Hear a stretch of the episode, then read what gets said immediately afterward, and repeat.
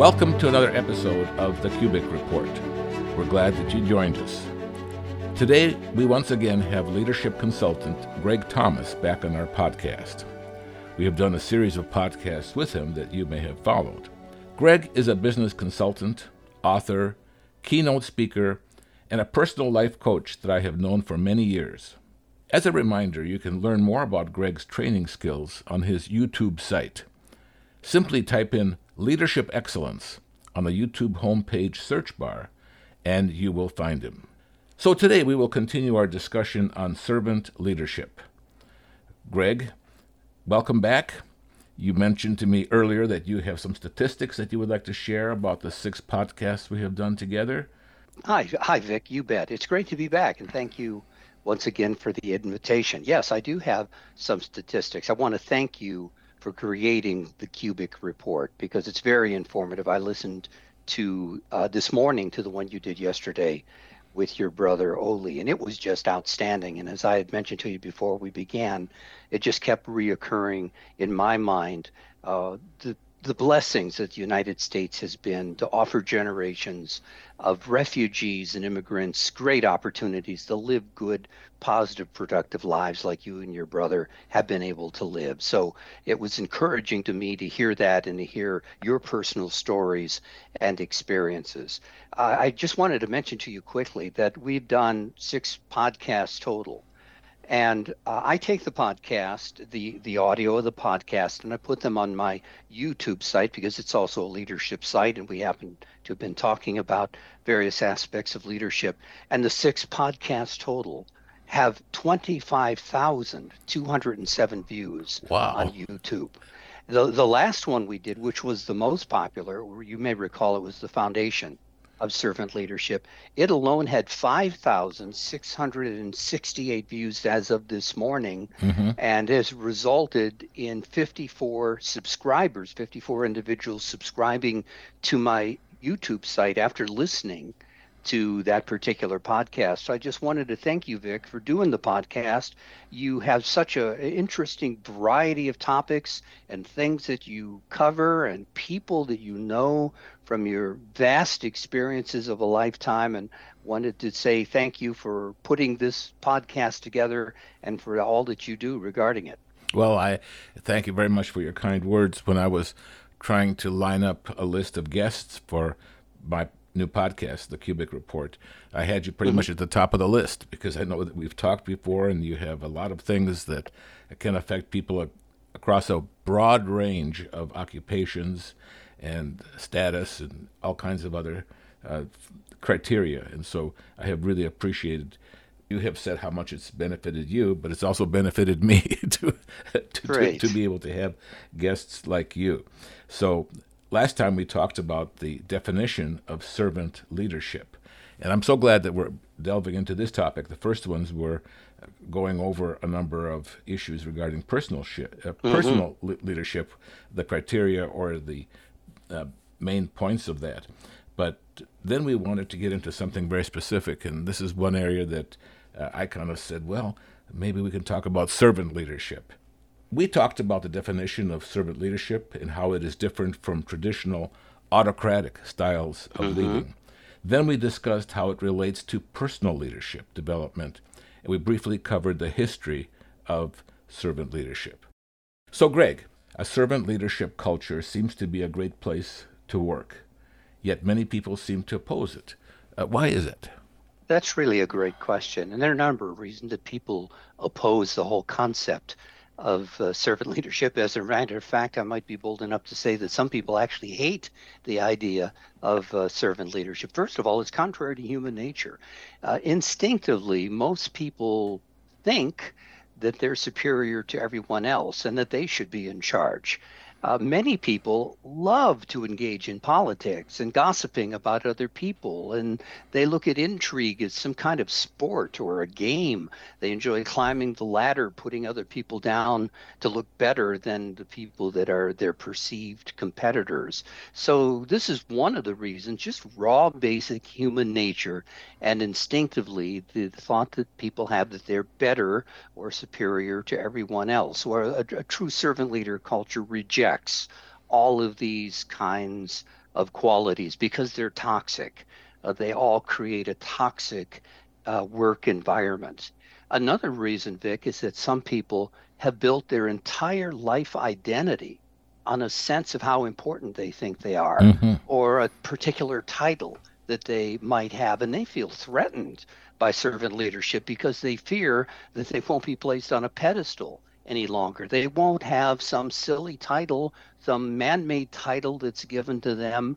They won't have some artificial pedestal to stand on again to make themselves feel like they're smarter, wiser, superior to everyone else because servant leadership is about sharing credit, sharing ideas, uh, sharing opportunities, sharing in communication. And people who have built an entire life identity on their self importance don't want to share any of those things. They want to be above everyone else.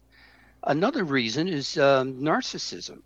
Uh, narcissism seeks to draw attention to itself. It's all about me. And a narcissist resents a philosophy that says we're going to share authority, we're going to share decision making, we're going to share who receives the credit. We really don't care. And we're going to share our rewards, uh, the bounties for all the hard work that we do in this organization. And a narcissist doesn't want anything to do with that since the world has to evolve around them and what they want and to placate their distorted sense of self importance. Um, and a, and a, servant leadership culture, another reason many people don't like servant leadership is as a culture, no one is above being accountable. Most people with power, and I found this out in my life in the corporate world, most people who have power believe that they are above being accountable for their conduct mm-hmm. or their decisions because of their importance or their title or the power they have. They think there's one set of rules for them, and then there's another set of rules for all the peons below them. They have this feeling of superiority. Uh, they resent it when someone points out a mistake. They're usually the first ones to blame everyone else when something goes wrong rather than accepting their own problem or the decision that they made. And again, in a servant leader culture, everyone from top to bottom is accountable for their actions. Mm-hmm. And uh, these are the basic reasons why uh, some people oppose servant leadership. Well, there's probably two, you know, in my observation of, mm-hmm. of leadership, of two things that make people feel like they're above the law, so to speak. One mm-hmm. is is if they have a lot of money, all of a sudden they become very rich. And sure. they, they feel like they can use that money as leverage or as a substitute for other things because they can get by. They can buy their way through things or they can manipulate the use of their resources mm-hmm. in, in, a way that uh, un- ends up being unhealthy. And secondly, is to have a position, like you had mentioned. Uh, I've observed that. I'm trying to uh, record some of my memoirs, so to speak. Maybe that's too mm-hmm. big a mm-hmm. word about what I've seen in my 50 years in working for the organization that I have, about yeah. about the kind of leadership that I have seen, and the kind of leadership that that has had good fruits in the end, and uh, some of the disasters that have taken place. You know, in a very general way. But I do feel like in observing this, you are so right about a person who wants to be important, and also I feel like a person who has wealth that you know, will diminish as someday you can't take it with you, uh, that they feel gives mm-hmm. them the mm-hmm. right. And sometimes to go above even obeying certain moral principles. Over mm-hmm. morality, look at people who have been presidents of big CEOs of big companies, and all of a sudden you find that their personal life is, is in shambles because they thought that now sure. they're above the law. That, that's a real problem. And again, servant leadership is isn't easy. You have to constantly be on guard. And perhaps next time we get together, we'll be able to talk some, about some organizations in servant leadership. And when we talk about uh, the rise and fall of Southwest Airlines, we'll see you have to be very vigilant with servant leadership. Sometimes you can have servant leadership in, deeply embedded in your organization, but with a change of leadership, it can slip, it can slide, you can lose those traits and those uh, abilities. So we'll talk about that maybe a little bit more next time but no. you have to be vigilant with servant leadership it is that important in order to can maintain a healthy culture in which people can thrive and grow and the organization can meet its needs it's something which has to be refreshed before it slips back because it's one of those things that's contrary to human nature. So if it's something that flows with human nature, it'll mm-hmm. it'll, it'll, sustain itself. But this is something which is contrary to the yes. gi- giving nature, to the uh, thoughtful nature of human beings, and a person needs to be aware of it at all times. Greg, so what does uh, servant leadership actually look like in an organization? Good question, and that's one that I'm asked about a lot in some of the seminars and presentations I give. So let's talk about that a little bit. We'll talk about uh, some key qualities that you'll find in a servant leadership organization. First of all, servant leaders have a long term vision.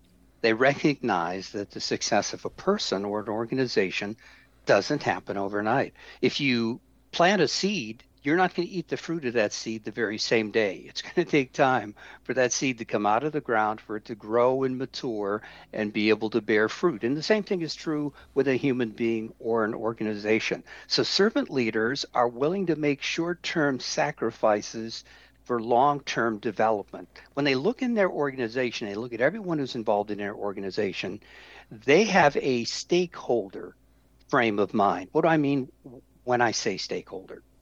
Well, when you look at your organization and the people in it as stakeholders, they all have a stake in the success of your organization. It's not just the employees, by the way, it's the people who sell products to you.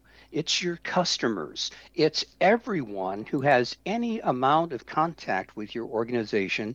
You consider them to be a stakeholder. Again, meaning that they have a stake in some way they can influence the success of your organization. Now, this is in contrast to most organizations. They have, and what they focus on, are not stakeholders, it's shareholders, usually monetary shareholders, people who own stock in the company. And the problem with trying to please the shareholders and having a shareholder mindset is that you have to continually have impressive quarterly results in order to meet expectations, in order to make your few shareholders feel like you're a profitable investment. And when you have to do that, you are forced to think short term. When your existence is basically relying on your quarterly results and what you report, then you are going to be making all decisions in the short term. You're going to be looking at people as if they're disposable, because if the numbers aren't there, then you're just going to arbitrarily let people go to make your financials look better. And this is a, a, big problem with the businesses that we have today. Servant leaders, they look at everyone as stakeholders, uh, whereas most people, particularly autocratic minded leaders, are just trying to please the few shareholders every quarter. And that's a whole different philosophy and mindset. And when you look at everything from the long term, then you're willing to invest in mentoring and ongoing professional development.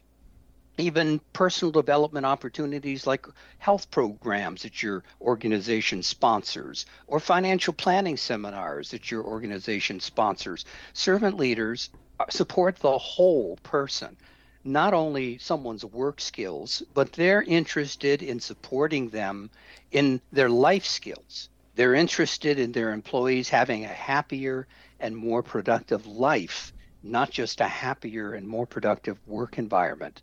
So, again, it's because of that mindset, that long term vision that a servant leader has that drives them to look at everyone as a stakeholder, as someone from a, the customer to, on the other end, someone you're buying products from yourself. They're all valuable. They're all important. They all have a part to play in the operation and in the success of your business. And that in turn leads the servant leader to look at people as a whole person. Again, to support not only their work skills, but also their life skills. Well, Greg, I'd like to bring up just a little bit of a point here. We came across a very interesting situation. Uh, we had our strategic plan redone about 13 years ago or okay. so. And mm-hmm. we had a company that we hired conducted a special seminar because we were going through a very difficult time in our organization. And, and we were just very open with him as we were discussing mm-hmm. a strategic plan. He said, We've got to talk about where we're going. Mm-hmm. And so we had a full day session that we asked him to stay over for to really discuss our situation. And the one thing that he said that were that would take us to where we needed to go is that the soft stuff is the hard stuff. He said it's very important that the soft ways in which you deal with people, and soft meaning kindness, mercy, uh, understanding, and having the skill to bring people together. He says the soft stuff is the hard stuff. And uh, perhaps that's one of the mantras of servant leadership. I like that saying because it's absolutely correct, Vic. Uh, something else I'll, I'll bring up while we're talking about what it looks like in a in a servant leadership organization. It's a it's a culture of mutual trust, and this ties in with your statement about kindness and the soft skills. Everyone trusts each other at every level and every department. Members of the organization feel free and are open and honest and direct with their communication. Now, of course, uh, that means to be respectful as you communicate openly and honestly and directly. It means doing so with respect. But gossiping, playing politics is frowned upon, not rewarded. Uh, employees have the freedom to respectfully express themselves to their leaders and even respectfully, one on one, privately, to tell their leader that they don't agree with them or they think that they're wrong. And in response to that, the leaders in a servant leader culture are humble and mm-hmm. they're open minded enough to listen and even to listen to criticism towards them rather than again feeling like they're superior feeling like they're above uh, anyone pointing something out to them. These kinds of leaders apologize when they make a mistake. They're not too proud to change their minds when someone has proven to them to be wrong. I've worked for organizations where the the leader would say, "Well, I, I you know I, I knew I was wrong, but I didn't like this person's attitude, so I didn't change it." so everyone suffers because of your pride, uh, because someone didn't say "pretty please" with sugar on top. Here, all of this damage is being done because you're too proud to admit that you were wrong and to change your mind. And obviously, if you've made a bad decision, the earlier you change your mind, the less damage you ultimately will do rather than trying to force a bad decision down everyone's throat. The repercussions will be very destructive. So there is this culture of mutual trust that's so important within a servant leadership organization. People are open and honest and direct with one another in a respectful uh, way. And if you show yourself as uh, really saying that I want to have input and come and talk to me and ask me any question you want, but people will figure out that, hey, wait a minute, he's not really responding. They'll just mm-hmm. shut down, and a culture, oh, sure. and, and a culture of fear will take over, and that will cost a lot in the end. So, so, and that ties in with the fact that in a servant leadership organization, what it's like is that all input is welcome. Servant leaders ask lots of questions. They're almost like a five year old.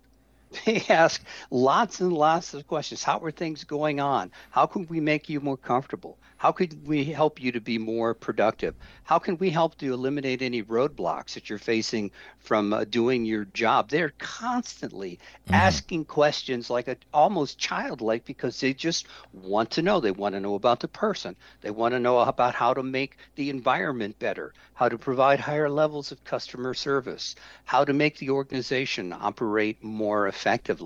So, from the receptionist lobby all the way to the boardroom, all input on how to better the organization is welcomed. And there's a, a constant free flowing discussion on continuous learning within the organization. There was a book out uh, in 1981. The book was called In Search of Excellence by a man yes. named Tom Peters, who yes. you may have heard of, and Robert Waterman.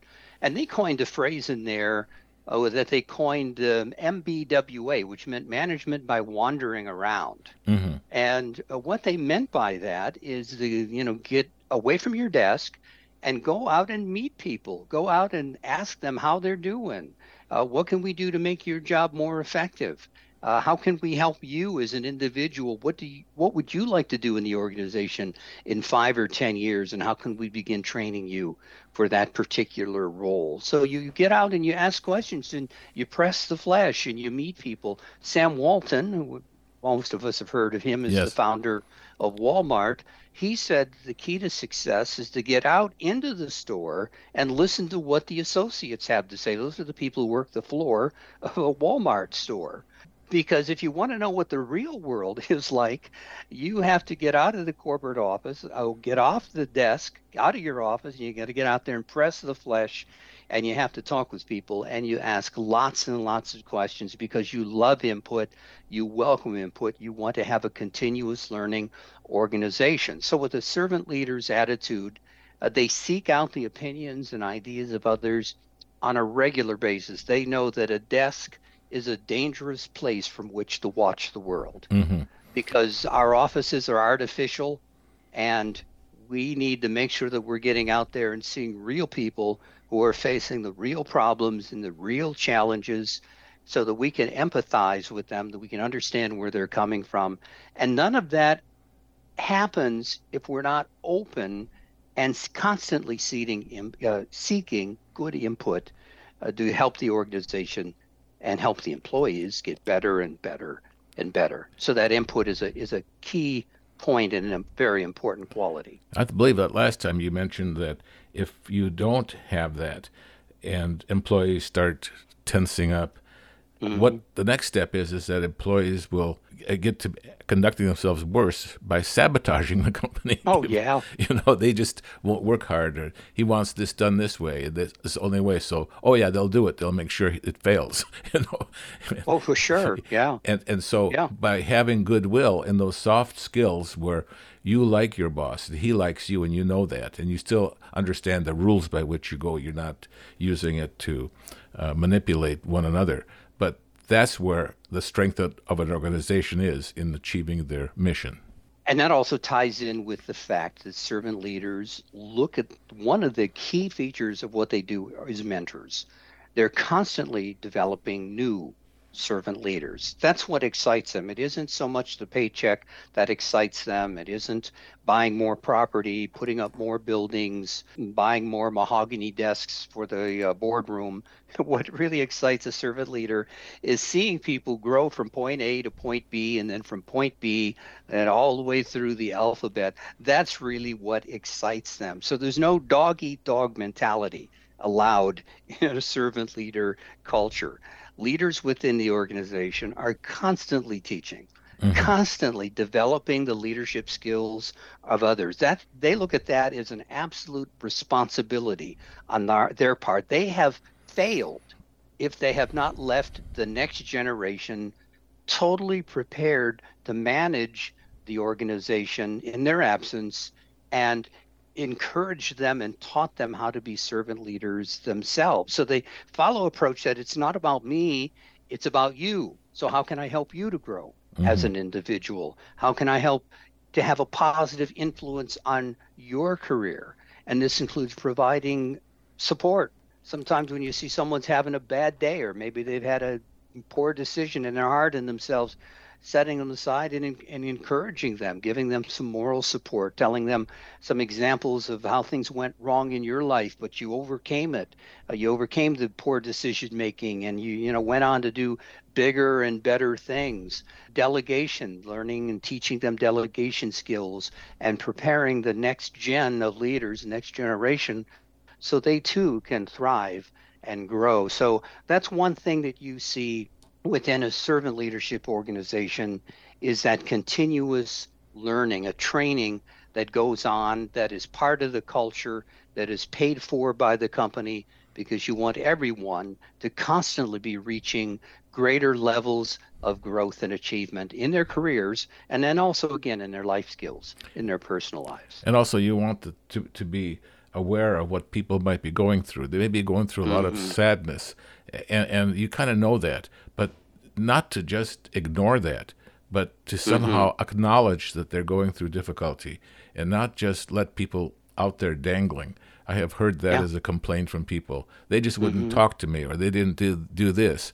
And I believe that a true leader would be aware of what people may be going through in their company. I mean, there is something always happening, like death in the family or sure. some some reversal financially, whatever. You, you just go up to them and say, I, I really feel for what you're going through. Yeah, that that is very true, Vic. And it's just a matter of having that sensitivity as a servant leader, and then also having the mindset that humility reigns supreme, not superiority. Mm-hmm. Uh, servant leaders don't emphasize their titles over others. They don't insist that they be called by a particular title. They don't act like they're superior. Uh, first and foremost, they show that genuine care and concern for others that you just mentioned. That's very important to them. Uh, they're willing to roll up their sleeves and do even the smallest tasks. If the floors need to be wiped down and no one else is available to do it, the servant leader doesn't think they're uh, superior or above rolling up their sleeves and setting up chairs or taking down chairs or wiping tabletops or whatever it is as a matter of fact, they're happy to do that because they want to lead by example. Mm-hmm. So, uh, because of that humility, no task is too menial. If it helps to get the job done, and, and if, if something's got to be done to get the job done, they're willing to pitch in. And this is an example of, again, outgoing service and it's contagious to others. Others see it in the organization and they say, "Hey, this is how I should be." If the the president of the company, the CEO of the company can roll up his sleeves and wipe down a table simply because it needed to so that others could sit at it, they were maybe standing around holding their food up. Uh, that's how I should be as well. Right. So it's contagious. It motivates everyone to say, "Oh, these are the values that we live by in this company. These are our standards. This is how we treat each other. No job, no task is too menial. So let's follow that example and all support it every way that we can. Okay, Greg, uh, please uh, compare and contrast some of the differences in a servant leadership culture and in an autocratic culture. Oh, sure. I'd be, be happy to. They're stark. They there's such a contrast between a typical traditional company that's run with an authoritarian mindset and one that's run by a servant leader culture. Begin with assets. In uh, the authoritarian leader, the most important assets are considered the buildings, the software, uh, the wealth that's generated, the last quarterly profit report, those are considered the most important assets. Within a servant leader culture, they look at their people, they look at their stakeholders as their most important assets. That's why they spend so much money investment into developing their people because it's the greatest asset that they have. It's what's going to set them apart from their competitors. It's what sets them apart from everyone else and moves them from good to great is having really excellent people working for them and being part of the team. So again, the servant leader, the most important asset are the people that are part of the organization. Um, and then there's the leader's main purpose. If you've ever looked at an authoritarian leader, and it doesn't matter whether we're talking about politics or a business organization, they're always promoting themselves. They spend excess energy in self promotion. Um, to them, what's important is material acquisition mm. and gaining prestige. And particularly, this is really a problem we have in politics today because of the high level of narcissism. It's people who want to draw attention to themselves. I did this. Um, you know, I'm making this promise to you. Uh, uh, all of these kind of accolades that people come up with. But in in a servant leader culture, the leader's main purpose is growing others and promoting others, promoting others to help them to see where they want to be five years from now, 10 years from now, if they're young enough, what career choices they want to make. So it's that growth and promotion of people that is the leader's main purpose not to you know get in front of a camera every chance that they get or not to write something about uh, how important they are or all the great things that they've done so again that's a pretty stark contrast between the two different types of leadership the use of power you know, obviously both have power. Power is part of uh, authoritarian leadership, and servant leaders also have power. But how that power is exercised is dramatically different. In a hierarchical, uh, authoritarian concept, and you've seen a pyramid, and you know the top of the pyramid are supposedly the executive team, kind of the the capstone. That's lim- limited to a select few, and leadership in those organizations is limited to the very top. Those are the only people who are allowed to make all the important decisions, and everything else just filters down the rest of the pyramid to everyone else. Mm-hmm. And then it, when something is wrong, so when something's done that is unintentional, in an authoritarian environment, you must make an example out of this person. So it's punitive to humiliate and control others. If someone makes an innocent mistake, meaning they didn't do it on purpose, but they maybe it costs some money or maybe it causes a little bit of ill will, but it wasn't intentional. In an authoritarian environment, they have to be punished. That's the mindset. We have to set an example and engender fear in everyone else so they don't do something like this. Where in a servant leader organization, the idea is you're using your power as if someone is not doing something um, out of meanness or doing something on purpose you are your goal is to be corrective and to restore and build that person. Not to humiliate them not to make an example out of them but to restore them and to be able to build them and help them to learn from that experience. In a servant leader culture, leadership exists everywhere. It's not just limited at the top of a pyramid. Everyone can demonstrate leadership from the, the person who fix, picks up the phone in the receptionist area to the CEO upstairs and everyone in between can be leaders, can demonstrate leadership abilities and qualities in their corner of the world, and that you look at leadership as something that is shared and that everyone can participate in. And the same comes with uh, sharing power. Again, to the servant leader culture, power is something that is shared throughout the organization, not just a handful of people, uh, the so called executive team or whatever the term may be, uh, not just to those people, that select few, but power is shared, uh, realizing that the people whom you may not think are at the top of the pyramid usually are the ones who are closest to the customer. They're usually the ones who are in the real world compared to those who are in offices and at the so called executive level. So the more power and authority that you can push down to people who are closest to the customer, people who are closest to the end user, is a good thing, is a positive thing, and servant leadership recognizes that. You know, you mentioned uh, about servant leadership being contrary to a lot of human traits that that, mm-hmm. that we have spoken of here. And, and I feel, uh, and I'd like you to comment on this, is I feel it's important for a leader to show himself vulnerable in the proper context. Mm. The things that he's going through to show that he's not above everybody. He still has to live through the same things that people uh, in his organization do. I know mm-hmm. one, one time we had a, a, change in leadership, and I remember uh, my peers, one of them commenting, "We need to have somebody who's bold, bold, B O L D, you know, in leadership." Mm-hmm. You know, and, and it just really struck me wrong because did he want somebody loud? Did he want somebody barking out orders? I said, I don't think that's where we really want to go to have this type of boldness. That we need to have leadership that is kind.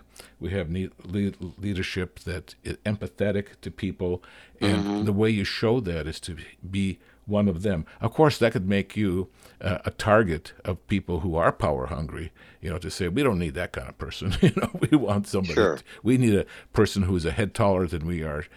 Eventually, they won't like that person, but that, that, that, that's what they that's what they say.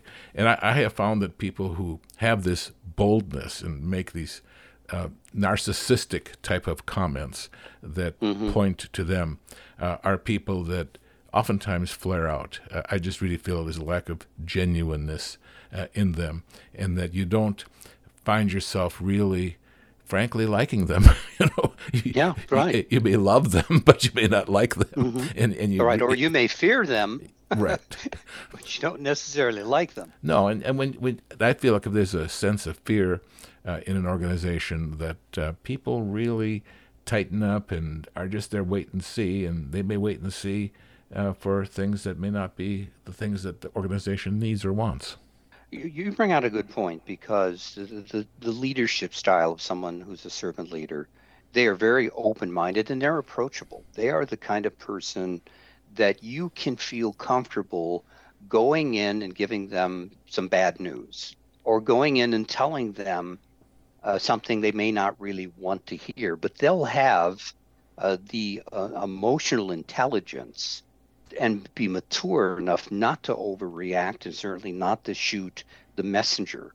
So servant leaders are approachable. They allow themselves to be vulnerable. You know what? In today's age, particularly in the 21st century, people will respect that. When they have a leader who's made a mistake and says, I made a mistake and I apologize to all of you for it, they say to themselves, wow, this person is human.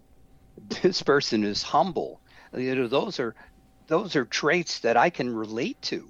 This person is uh, open minded. This person is consultative. You can go in and talk to them. It's actually possible to change their mind when you have the facts and when you point out maybe some errors in their logic, they're open minded enough to change their mind. And this, to servant leaders, again, all their followers are important. They believe in that open two way communication. They're generous and humble in contrast to the the stereotype we have of the authoritarian leader who is a quote you probably heard the phrase the corner office. Well that mm-hmm. implies someone is isolating themselves. Mm-hmm. uh, they they're, they're they're expected to have a stern and a rigid persona. They're stubborn. They're a know-it-all. You, you can't tell them anything. They've got an opinion on everything that doesn't require an opinion and, and they're the first ones to tell you what it is. Mm-hmm. Uh, they have uh, a, a, command and control mentality. Only their closest aides and associates are important, and they get perks just like the autocratic leader. But once you get beyond that area of their closest aides, everyone else is treated differently, treated different in a different way. Uh, they give directives, they give commands uh, rather than asking lots of questions. They tend to be reclusive and secretive. They believe that they should be the center of attention, that when they speak, everyone should shut up, but you should be able to hear a pin drop. Mm-hmm. Uh, when they decide they want to say something, they come across to others as selfish and arrogant. And again, with the opportunities people have in the 21st century, they just will no longer put up for a long period of time with that kind of an authoritarian leader. Uh, you know, so your only option as an authoritarian leader is to surround your people, yourself, with people who like to be fearful or overpay everyone in order to try to control them and make them obligated to stay with the organization. Uh, and neither of those are very healthy for the organizational culture. When you look at the work environment, servant leaders, they have a team based environment. It's cooperative. Everyone works and encourages one another. People love to work. They can't wait to get to work mm-hmm. and the help. Uh, the environment is stable. You don't see a lot of turnover in people. In authoritarian organizations, you have a constant turnover of people because people are hired and within a certain amount of time they learn to hate their jobs. And surprisingly usually some of the jobs that are closest to the autocratic leader are usually where the most turnover happens. Mm-hmm. the autocratic mm-hmm. leader can't get along with people and so there's a constant turnover of people. People can't wait to leave the environment. Instead of being team based and cooperative is very competitive Everyone's trying to make someone else look bad so they look better in the eyes of the autocratic leader. There's an environment of fear. And again, everyone um, just really doesn't want to be there. I had a business owner tell me once, he said, if you don't be believe in the resurrection of the dead, you should be here about 5 p.m. So, in other words, all, they had all, all of his employees would run out of that office at five o'clock. People who looked like zombies all day long mm. would suddenly come alive with energy and enthusiasm for life uh, because they were getting out of there. But that's what it's like to work in that kind of a culture. it was a book that was popular probably 20, 25 years ago, back when the Soviet Union was still still going. Mm-hmm. And it was a book about the culture of, of the people under the communist bosses. And, mm. and, the name of the book was Hey Comrade, Look, the People Are Laughing. and, and, and, basically it was you know all these pronouncements that you're making and all these big speeches that you don't realize that the people are laughing they have their own language they have their own way that they think about it and actually when you take a look at what happened in the whole soviet structure with the big party bosses and people barking out orders and people not being properly rewarded mm-hmm, is that it mm-hmm. really brought down that whole system it just fell apart and was crushed under the weight of its own mismanagement. Looking at management times, another thing I wanted to contrast is servant leaders in an organization they spend a lot of time mentoring and encouraging others and developing people. Where in an autocratic environment, because there's so much politics, because there's so much dog eat dog, the leader has to spend a lot of time as a referee It's far too much time. I mean, I've I've had uh, a business owner tell me once that he felt like he was the world's highest paid babysitter mm-hmm. because he spent most of his day putting out fires and uh, one person offending another on his executive team and the politics and the gossip. But see, that's the end result of a toxic culture. When you have a toxic culture, then you're going to spend a lot of time. There's a game out uh, called Whack a Mole. I don't know if you've ever seen that. I've heard uh, about it right? So you have a hammer, and then all of these little figures pop up, and you you hammer the head of the figure to drive it back down, but another one pops up. You hit it, then another, then two pop up. And pretty soon, more are popping up than you can possibly hit with your hammer. Well, that's what it's like in a culture that is autocratic.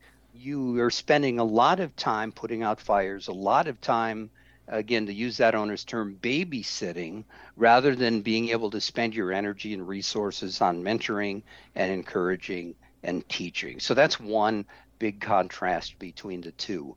Another one is the uh, sense of accountability to autocratic leaders. Uh, they expect followers to live at a higher standard than they do. There's one set of rules for them, and those rules can be bent and distorted however the leader wants it done. And they are special, and the rules that apply to everyone else never seem to apply to them. With a servant leader, they live by higher values. They believe that the same rules apply to everyone, the same level of ethics, the same level of expectations of conduct, of the way that we communicate. They are as accountable as anyone else in the organization. So they choose to live by those higher uh, values. And so, Vic, when as we contrast an authoritarian leader and a servant leader, another one is the perspective towards uh, followers. For an authoritarian leader, followers are disposable. Uh, they're not highly valued. They can be replaced easily. Where servant leaders, followers, again, because they are stakeholders, are of the greatest asset to an organization, so they respect them and they don't look at their talents and contribution uh, as something that's disposable. Uh, policies, there are different uh, perspectives on policy. For an authoritarian leader, there are lots and lots of policies, lots of manuals, lots of different rules, oftentimes with the intent to be punitive and to humiliate if any of those are broken. And usually there are far more than are required to have order and run an excellent organization. Where a servant leadership organization, they realize they need to avoid litigation, they realize they need to comply to the most accepted rules of a good human resource department, but they don't have too many policies. They don't have ex- an excessive number of policies, particularly regarding uh, the intent to be punitive or to humiliate or control employees. So they have what's necessary to avoid litigation, they have the most accepted uh, response to human resource requirements and to provide order, but they're not excessive in the number of policies that they have. And maybe mm. one of the things that is most startling is the termination process. Uh, people leave both organizations. People leave servant leader organizations. Sometimes they're laid off. Sometimes on their own they just decide decide to resign and go somewhere else. But there's usually a difference between the way that they're terminated and the process in which they're terminated. For an authoritarian leader, usually the termination process is abrupt and stern, uh, especially uh, in uh, uh if if you quit, if you decide to go somewhere else. Uh, I can remember just a personal life example. This would have happened in the 1980s. I was a national sales manager for a transformer company, and I decided to go to a whole new industry, totally unrelated to anything in the electrical transformer manufacturing business. So, uh, being the hopefully the servant leader that I was at that time, I thought I would go in and give a two week notice. And I explained to the vice president that I was leaving the industry. I told him the company I would be working for.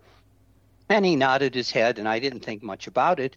Well, the next day was a Friday, and about 4:45 p.m., five o'clock was the end of the workday. He calls me into his office, and he abruptly terminates me. Mm-hmm. And he makes me sit there until all the employees leave the building. Heaven forbid I should be able to say goodbye to someone. I mean, it, it, again, it's not like I was going to a competitor. I'm even not even going to be in the same industry.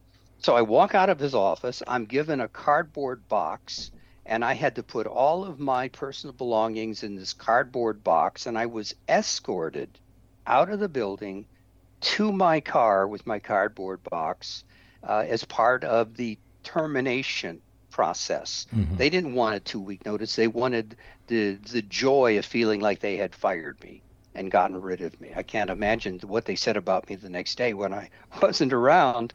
But that's an example of what uh, autocratic organizations are, are like, and it's still happening today. I was reading last week, there was one Google employee over 20 years, he found out he was laid off on an email. Mm-hmm another Google employee gets up 4 a.m. in the morning. He's been working on a project. He gets up 4 a.m. in the morning and he finds out that his credentials no longer work on uh, the Google server in order to upload his work information. And he puts two and two together and then realizes that he's been laid off by Google. So again, this this treatment of people, they're disposable.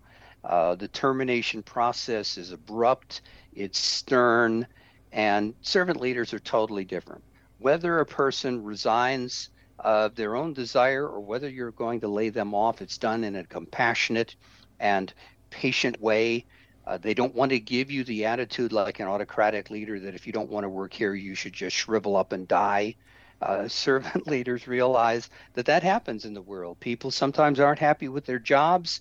Uh, sometimes a servant leader will lay someone off because they know they're not happy working there and they want them to be happy somewhere else. So they'll give them, um, you know, a severance pay to help them bridge that period of time from losing their job to finding another one. A lot of times it will cover their health care for a particular period of time. So that termination process is done in a patient and in a compassionate way rather than having an attitude that people are simply disposable. So those are some of the major contrasts between a servant leader and an authoritarian leader within their organizations and within their culture. So it boils down in a nutshell to the difference in mindset in the importance of people, of the people who work for you, and how you value them, and how you seek to either grow them or manipulate them so that's basically the heart and core of the differences in the contrast between a servant leader and an authoritarian leader. It's interesting in cultures uh, where there's a, a big r- valley between those in power and the people below them. Servant leadership environment, there's more of a sense of being able to walk across that valley together back and forth. Mm-hmm. It's, it's interesting that um, when uh, in the Soviet Union, when some of the Western methods have been uh, introduced, this is after the collapse of the Soviet mm-hmm. Union in 1991, it was found that uh, the term service did not exist in business, would you believe? Mm. Uh, hmm. it was servitude. it was the same with service to. So when when different car companies had to have a department for maintenance or repair, they had to invent a new word. And guess what that word was? It was service. It was taking the English word and, and call it service because servant was a slave. It was servitude, Yeah. not service in the way that we think of the service department. Because when you go to service department, you expect to have them be able to figure out what's wrong with your car and, and be able to fix it. Not so Sure. in some of this culture. So I thought that was very interesting. That is interesting. And again, politics, these are similar principles, whether we're talking about the way a national government is run or the way a business is run, or frankly, even the way a family is run. If, if dad is an autocratic leader within his own family, you'll find some of the same problems that we have talked about today within either his spouse or his children, uh, because these are universal principles. Uh, if you disrespect people, if you look at the people you are with as inferior or disposable, you're going to open yourself up to all kinds of problems and difficulties. So, Vic, next time, what I'd like to do, with your permission, when we get together, is I'd like to talk about some organizations historically that have been led by servant leaders. And again, perhaps a, a real focus since Southwest Airlines is on a lot of people's mind to their recent, because of their recent debacle. Uh, 20 years ago, they would have been considered the model of servant leadership. Uh, they were just about every leadership book as being held up as the absolute pinnacle and model of a servant leadership organization. hmm What happened? Well, we'll talk about that next time because as a servant leader, you have to be vigilant. You have to train and prepare the next generation. They have to buy into and believe in servant leadership if they believe in profits or numbers or statistics more than they believe in their people, you're going to have problems. And we'll cover that next time. And that'll be wonderful. It'll bring to light uh, just what those starship companies are and, and what made them that way. Greg, it's been absolutely wonderful talking to you again uh, about leadership and, in particular, servant leadership. And I'm looking forward to part three. Great, Vic. Well, again, thank you for the invitation. Keep up the good work with the Kubik Report, and I'll look forward to talking with you next time. Okay, thank you. Thank you, Greg. We'll talk to you later. We thank you, our listeners, for joining us here today for the Kubik Report. If you have enjoyed this podcast, please share it and tell your friends about it. We can be found on a variety of platforms, including Podbean, which includes information about this podcast, Apple and Google Podcasts, Spotify, iHeartRadio, Amazon Music, Audible, Pocketcaster, and other podcasting platforms. You can easily find us on any browser address bar by simply typing in the words The Kubik Report, and there we are. We'd love to hear from you. We'd love to hear your impressions and suggestions.